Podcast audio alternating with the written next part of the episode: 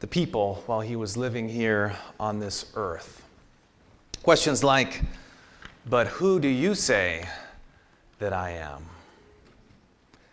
Do you want to be made well? What were you arguing about on the way? Jesus once asked, Who is your neighbor? He answered that question. Then that powerful question to Peter, Do you love me?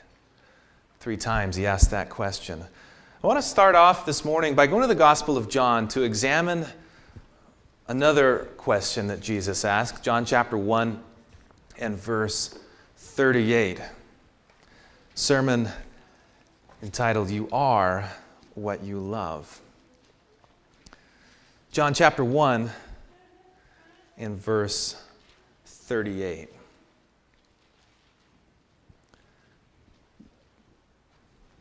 You're familiar with this question, you're familiar with the story.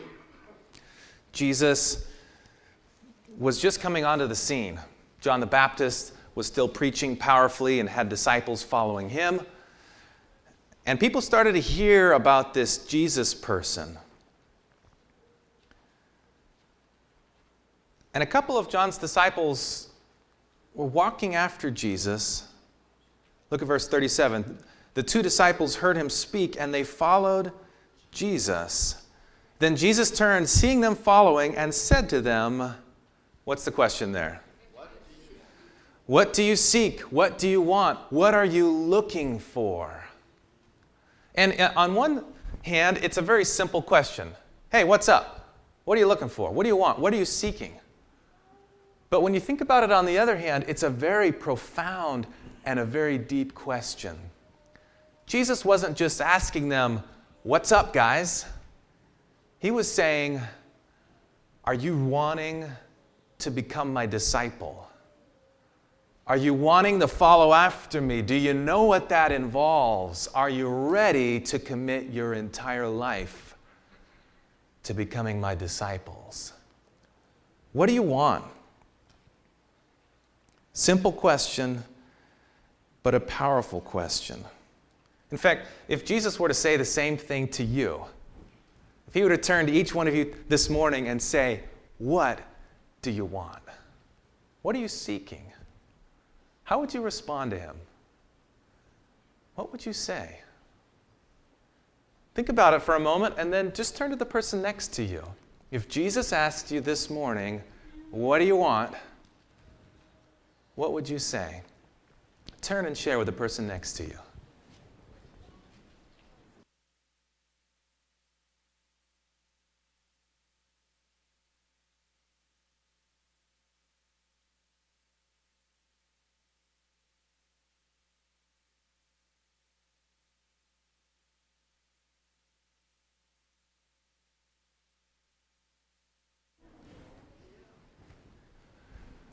A lot to think about. A lot of ways we could answer that question, huh? You know, a lot of people think, speaking of you are what you love, they say you are what you eat. And actually, Tristan demonstrated that really well this morning. That what we eat directly affects our body and who we become. You know, actually, I was watching a documentary and they said basically we're made of corn because corn syrup and corn is in almost everything. If you have an allergy to corn, you know about that. You can't eat vitamins without reading the label because there's a good chance that corn is in there. You can take snippets of your hair and they can find corn in your hair, it's in your entire body. So, in one sense, we really are what we eat. But today we're talking about we're kind of following up on last week's sermon and the series that we just ended. Because last week we realized that if you're going to go to heaven, you're going to have to be someone who will be happy in heaven. Our hearts need to be at the place when we get to heaven, we're not saying, hey, where's the sin? I want to go sin. I, I miss my sin. If that's the condition of your heart, you won't be happy in heaven. And so we said, well, what can we do? And I said, this week we're going to start talking about that. Uh, so today, as we're talking about who we are and our identity and how Jesus changes us, it's all in that context and in that understanding because we want our hearts to feel at home when we get to heaven. Amen?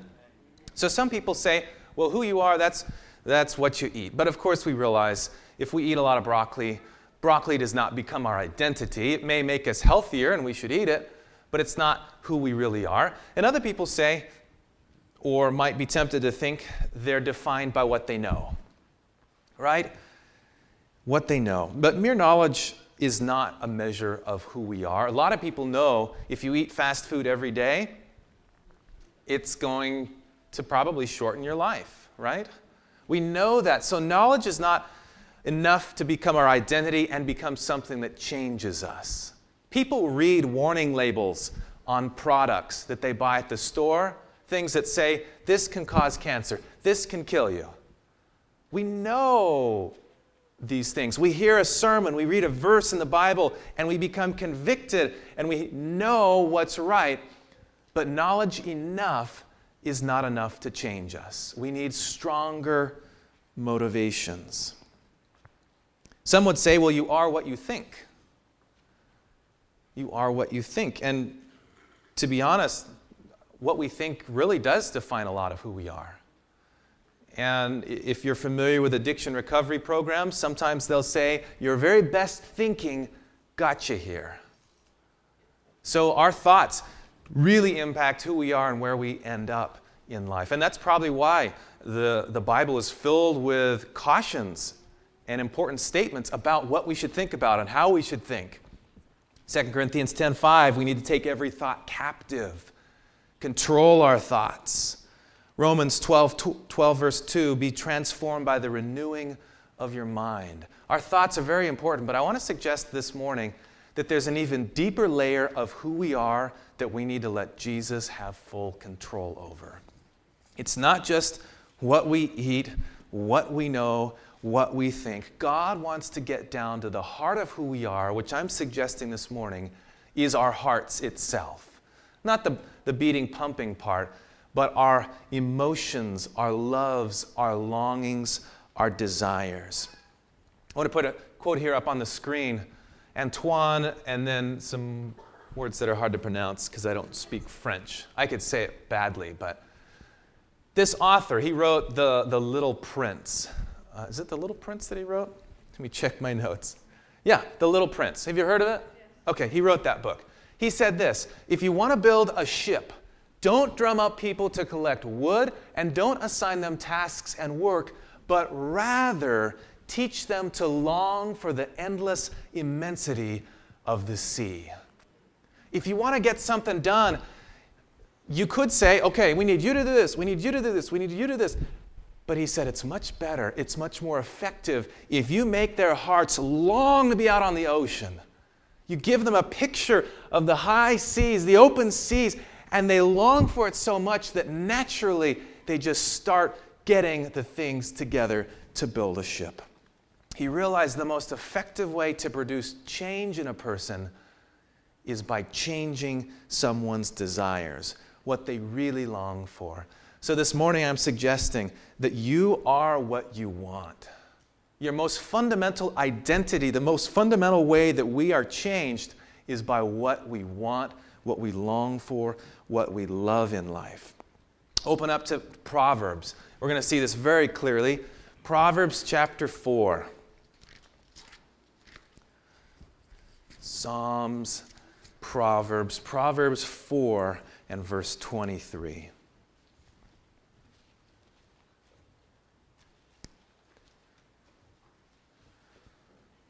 You get there, say, I'm there.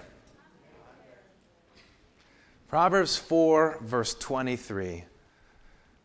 I'm reading here today from the New King James Version, and it says, Keep your heart Keep your heart. Again, we're talking about the seat of your emotions, your desires, your passions, your longing, which obviously involves thinking. But we're talking about this emotional, desirous aspect of your life. Keep your heart with what? In my Bible here it says, with all diligence. Guard your heart, other translations say. Guard it really carefully. Why? Because it says, For out of it springs the issues of life. Our heart is like a well. And if the well is poisoned, you know that movie Toy Story, somebody poisoned the watering hole. If, if there's poison at the well of your heart, poison is going to spread to every other part of who you are. So that's why the, the author of the proverb here says, guard your heart, keep it. Because the issues of life, every aspect of your life flows out of your heart. We could also look and think about Proverbs 23, verse 7. For as he thinks in his heart, so is he. Talking about a guy who says, hey, eat a lot, drink a lot, all these things, but in his heart, he's thinking the exact opposite. Our hearts are where our true identity stems from, uh, who we become as people. So we're told to guard our hearts. Be careful what we allow in our hearts. I love what St. Augustine said. He said, speaking to God, You have made us for yourself, and our heart is what? Is restless until it finds its rest in you. Augustine realized that we are creatures who long, we are creatures who love, and we've got this deep seated passion that, whether we realize it or not, is drawing us to God. But many people don't realize that, or, or they substitute God for other things, and so they pursue passions because they're really trying to pursue God, but they haven't quite figured it out. And that, that's in line with what David said in Psalm 42. He said, as the deer longs, or that King James word, panteth for the streams of water. Has, has anyone heard a deer pant before? I haven't either, but you can imagine a dog, right? Okay.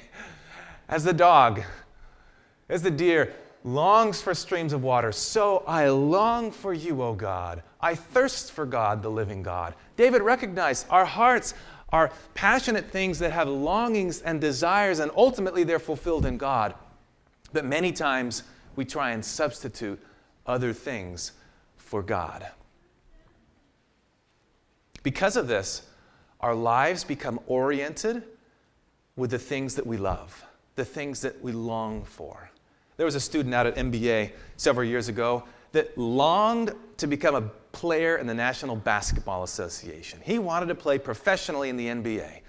And so, because that was the consuming passion of his heart and life, he spent countless hours in the gymnasium shooting shots, working on his jump shots, practicing his dribbling, taking a ball between classes, dribbling it through his legs, around his back as he would go to class. He would focus on this goal because it was his consuming passion in life. He would watch videos, he would study the moves of the great people. And that was what he was about because that's what his heart wanted. And this is the part of the story where you expect me to say, and his name is Michael Jordan. But that's not the case. He got different passions later on.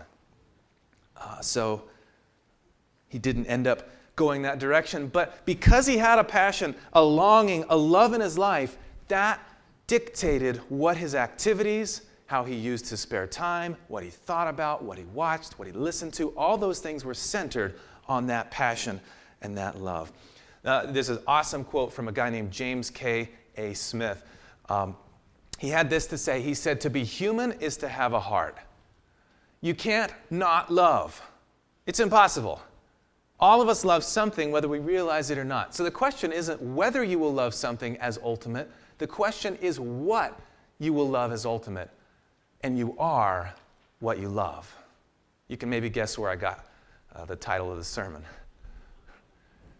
Actually, he's influenced a lot of what we're talking about today, but it's founded ultimately in God's Word.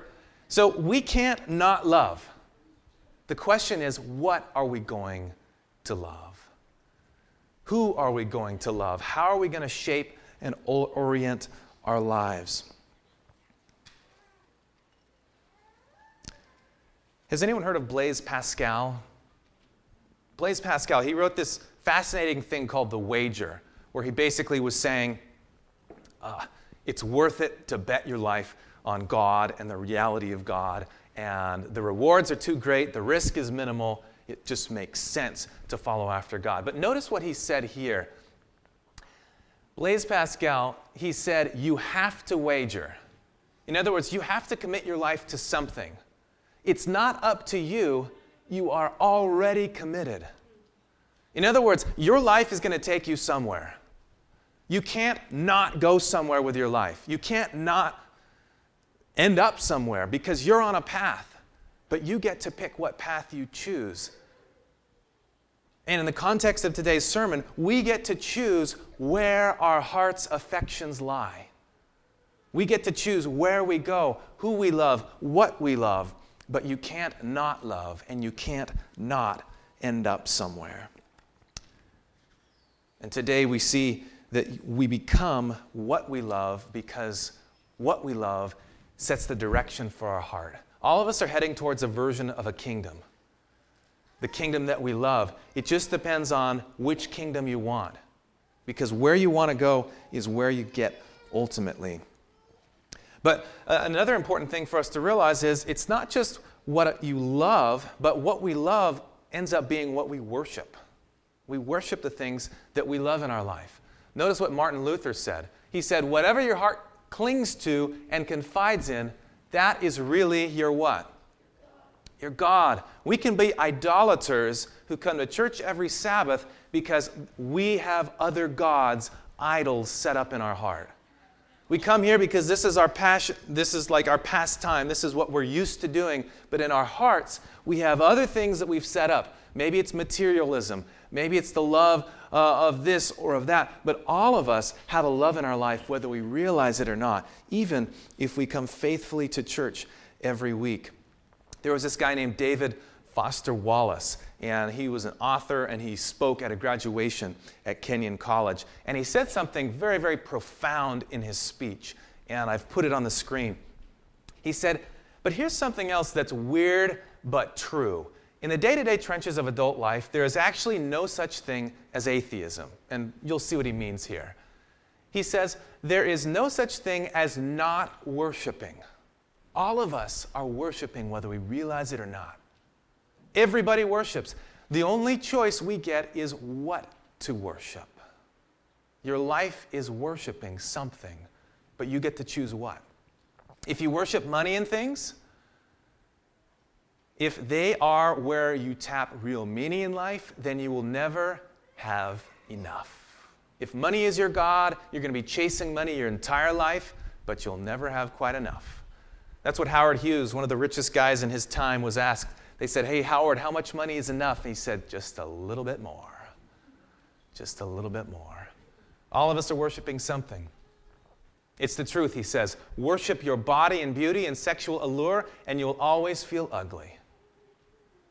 If you go through the checkout stand and you pick up those magazines with all the, the artificially beautiful people and, and photoshopped pictures, and that becomes your focus and your worship, then you're always going to feel insufficient because that becomes what you love, what you're worshiping. He says, when time and age start showing, you will die a million deaths before they finally grieve you. What do we want to worship? He continues, on one level, we all know this stuff already. The whole trick is keeping the truth in front, up front in our daily consciousness. Worship power, and you'll feel weak and afraid. And you'll need ever more power over others to keep the fear at bay. Worship your intellect, being seen as smart, and you'll end up feeling stupid, a fraud, always on the verge of being found out. What are we worshiping? He says, all these other things, they're going to eat you alive because they'll never be enough. The insidious thing about these forms of worship is, that, is not that they're evil or sinful, it's that they are unconscious. So we may be worshiping these things and not even realize it. That's the scariest thing about this whole deal. They're default settings, he continues. They're the kind of worship you just gradually slip into day after day, getting more and more selective about what you see and how you measure value without ever being fully aware that that's what you're doing. We find ourselves worshiping these things without even realizing it. A friend of mine just had to totally delete Facebook, had to get off of Facebook because they realized that every time they saw the pictures of other people doing all these other things and they saw how they looked and they always felt insufficient. and they couldn't keep up. And they realized, I've got to get that out of my life. This is an idol that's been in my life. I've got to get rid of it. All of us, whether we realize it or not, are worshiping something. So we got to be careful what we love. We have to be careful what we long for, what we desire in life. But what if you don't love what you think you do? Because a lot of us, if you say, well, what do you love? We say, well, I love Jesus. I love God. I love the Bible. But a lot of us say that because we know that that's what we're supposed to say, right? It's like the boy in grade school, or actually, was in like a, a church program. They held up a little squiggly uh, line, or it was a piece of paper with squiggly lines on it, and he was supposed to guess what it looked like to him. It didn't look like anything in particular. You just look at it and you say what it looks like. And he said, Well, to me, it looks like a squirrel, but I know the answer has to be Jesus. because he was trained, he knew who do you love? What do you love? Jesus. What does this look like? Jesus. You know, that's the answer. We're programmed. But what if Jesus isn't ultimately what we love the most? What do we do? As Christians, uh, we need to find answers to these questions. And the way to tell where your loves lie is by looking at your habits. The reality is, your deepest desire is the one that's manifested by your daily choices, the little things that you do every single day. They either affirm that Jesus is the greatest desire of your heart, or they point to other things. How do you spend your money? How do you spend your free time? How do you what do you like to think about? What do you like to do? And this is not wrong to have hobbies and passions and interests in life. Of course not. But ultimately, these things will tell you who's on the throne of your heart. Who do you love the most? Do we really want to be made well by Jesus? Do we really want to be set free from sin? Or do we just love the sin more? You know, Sarah could tell you in physical therapy, there are people who go there, and she doesn't tell me names. Uh, even if you were to attend, I wouldn't know if you were seeing her. But she will tell you that there are people who come to her that want to be made well, right? I just had surgery on my knee. I want my knee to, to work better. So she works with them. She gives them advice and instructions, and they do all sorts of things and then some of them reach a point where they just don't get any better. And the reason is not because it's impossible to get well, but because they're unwilling to do the exercises and the stretches and the hard work that they need to to really get better. Is that accurate? yeah. So we have to ask ourselves as Christians do we really want to be set free from sin? We, we crawl away from sin hoping it'll catch up to us. Do we really want to be made well? What is our real and deepest heart's desire?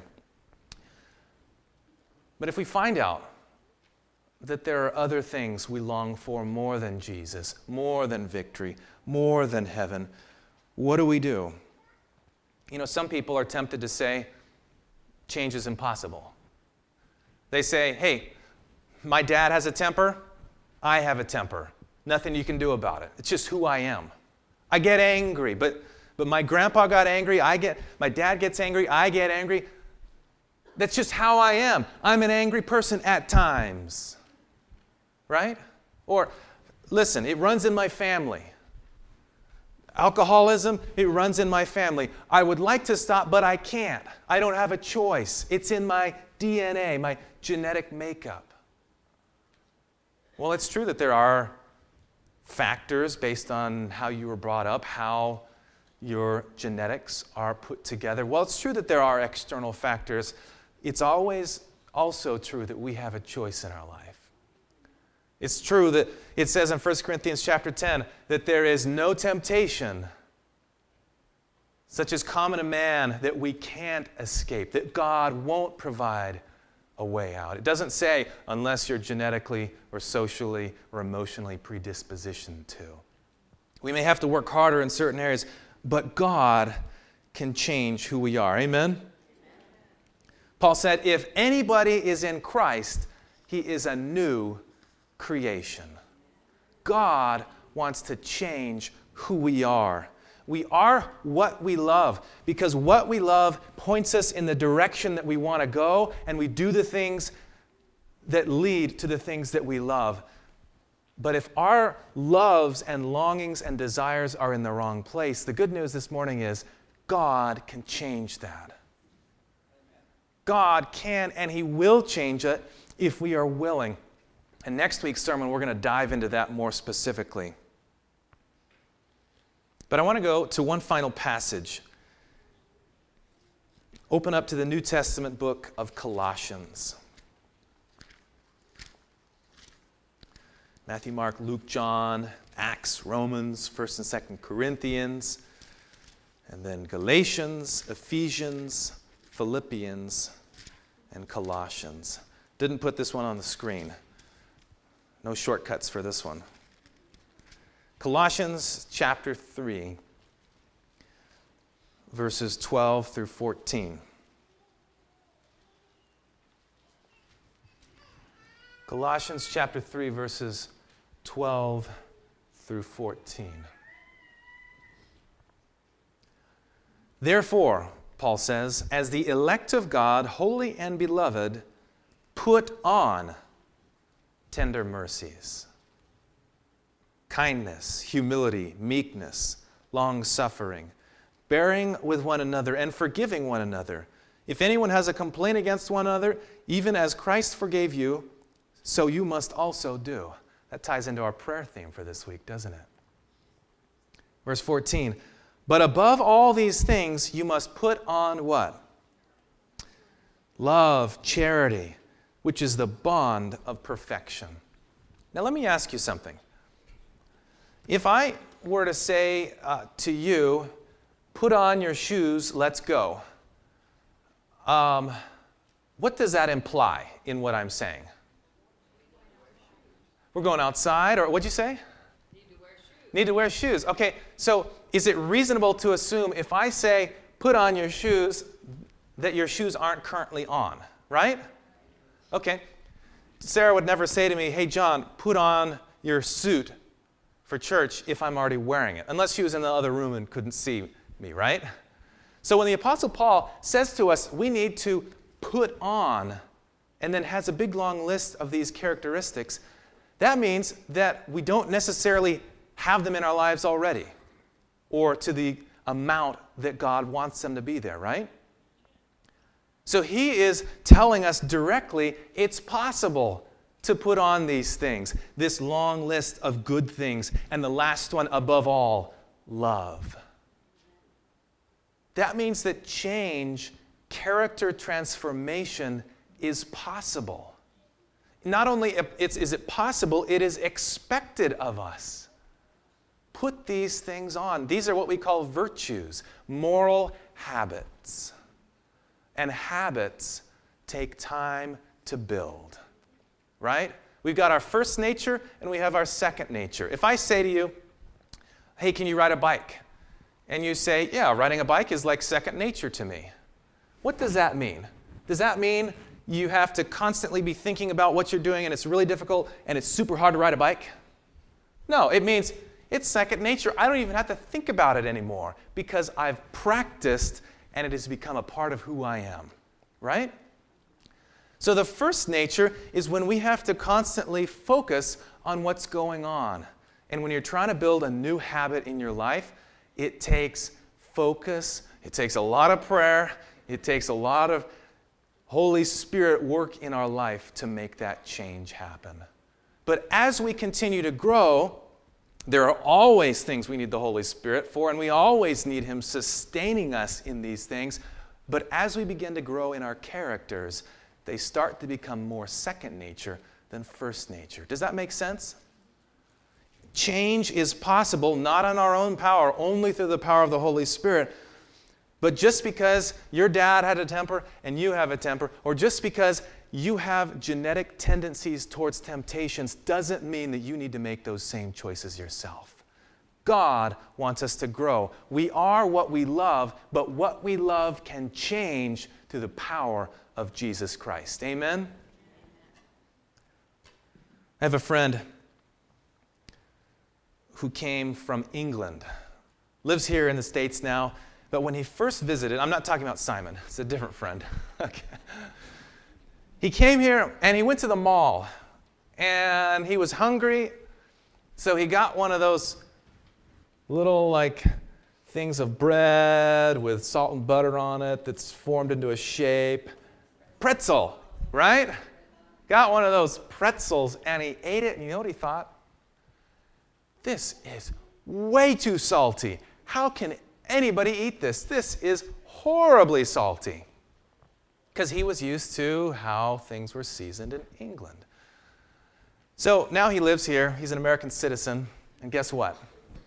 If he goes to the mall, get me one of those pretzels. Oh, no, no, no, no. I love it. Maybe you can relate. Maybe it's not with sodium, but maybe there were things. Did you ever have a vegetable or a fruit that you didn't like that now you do like? Does that happen to you? I didn't like tomatoes when I was a kid.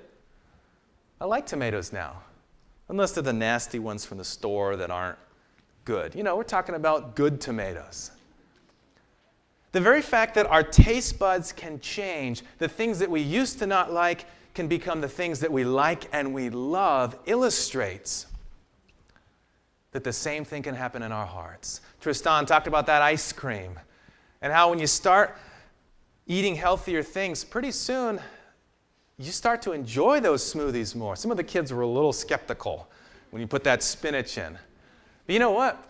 When you start to eat healthfully, after a while, your taste buds start to crave the healthier things.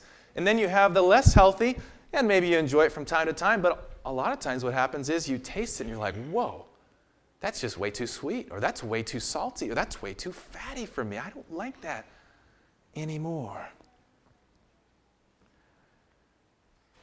We are what we love, but what we love can change.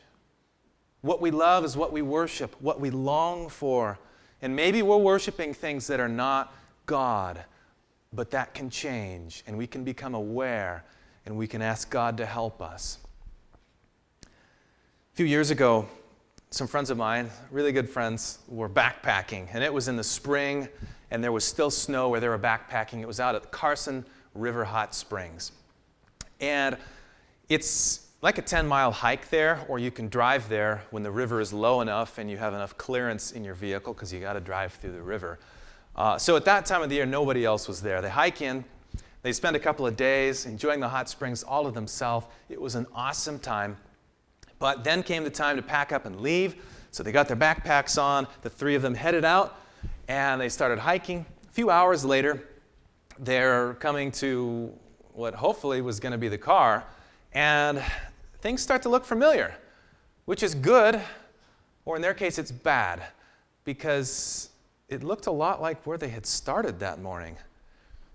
And one of them said, Wouldn't it be horrible if we ended back up at the hot springs? And pretty soon they looked, and there was the hot springs they had started from three hours or whatever earlier that day. They had somehow hiked in a complete circle without even knowing it. They were used to the outdoors, but somehow that day their internal compass was miscalibrated and they were just going in circles. A lot of us have been Christians for a long time, and we're trying to make growth in our Christian experience, but if our hearts aren't calibrated properly, we're just going to be going in circles. The solution is a new heart, a transformed heart and mind. The solution is what Jesus wants to give us. You are what you love, and what you love can change to the best love and the greatest love. So, the question I have as we end is Are you willing to let Jesus change, alter, improve what you love. Let's pray. Dear Father, we love you, but we don't even realize the depth of what we're saying when we say that because uh, There's just so much more for us to learn and experience and know. But today we've said yes. Lord, we're willing to let you keep working. When we get to heaven, we want to feel welcome and at home there instead of culture shock and wishing we were back on the sinful world. So, Lord, now's the time. We want you to work in our hearts, work in our loves, our longings, our desires, shape them, mold them, and make them after yours. We know when we get to heaven, we'll, we won't look back and regret the work you've done in our hearts. So we thank you in advance. In Jesus' name, amen.